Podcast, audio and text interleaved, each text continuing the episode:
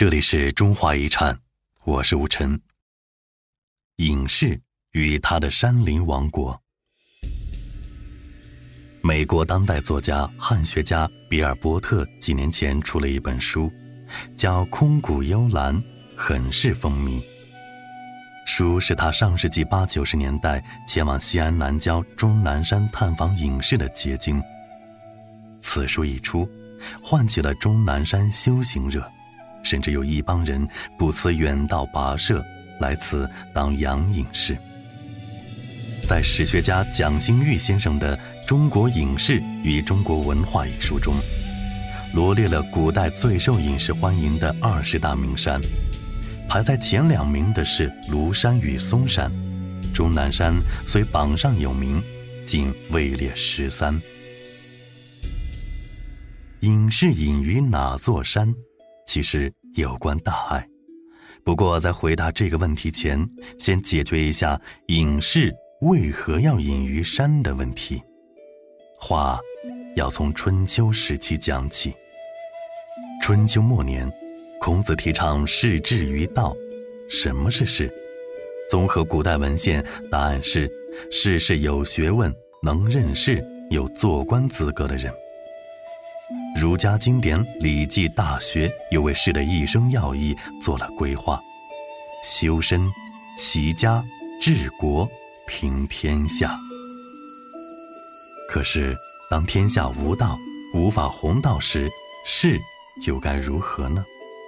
孔子道：“危邦不入，乱邦不居。天下有道则现，无道则隐。饮食又该引向何处？”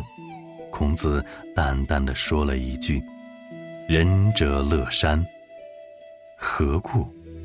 因为山崇高、俊俏、博大、宽厚，滋养万物，这正是仁人志士所该具有的品德。所以，士要隐于山。有趣的是，隐士本来是为隐而隐。但其实有时候，有的人选择什么样的山林去隐居，会影响一生的运数。据《新唐书》等所载，进士卢藏用原本没有官职，眼见仕途无望，便隐居在京城长安附近的终南山，结果竟迅速在达官贵人圈中打响名声，甚至引起帝王重视。很快被当作高人礼聘出山入朝为官。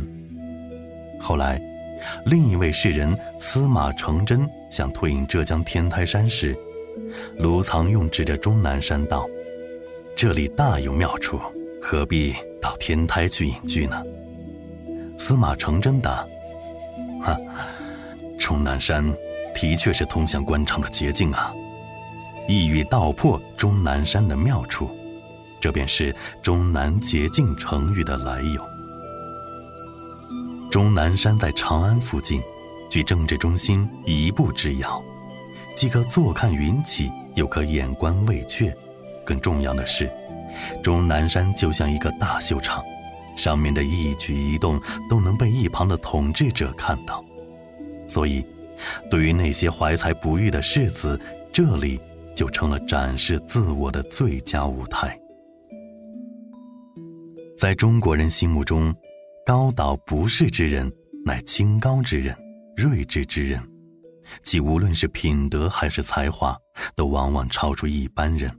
因此，皇帝为了表达自己的博大胸怀、爱才之心，不仅通过常规手段网罗人才，而且喜欢上山入林，搜求隐士。虽然皇帝有遍访名山隐士的雄心。但实际上，他们并不是千里眼，目力所及之地主要还是国都附近。好在国都附近往往不止一座山，所以隐士们的秀场仍有多种选择。北宋庆历年间的谏官于禁便列举了几处假隐士的秀场，比松少、中南、中条、太华，整乎名利之场。古吟咏者日争咀嚼函数以买名声。嵩山、少室山、终南山、中条山、太华山。他们的一个共通点就是离政治中心太近，离权力太近。这些仕宦捷径、名利职场，在隐居史上的名声并不太佳。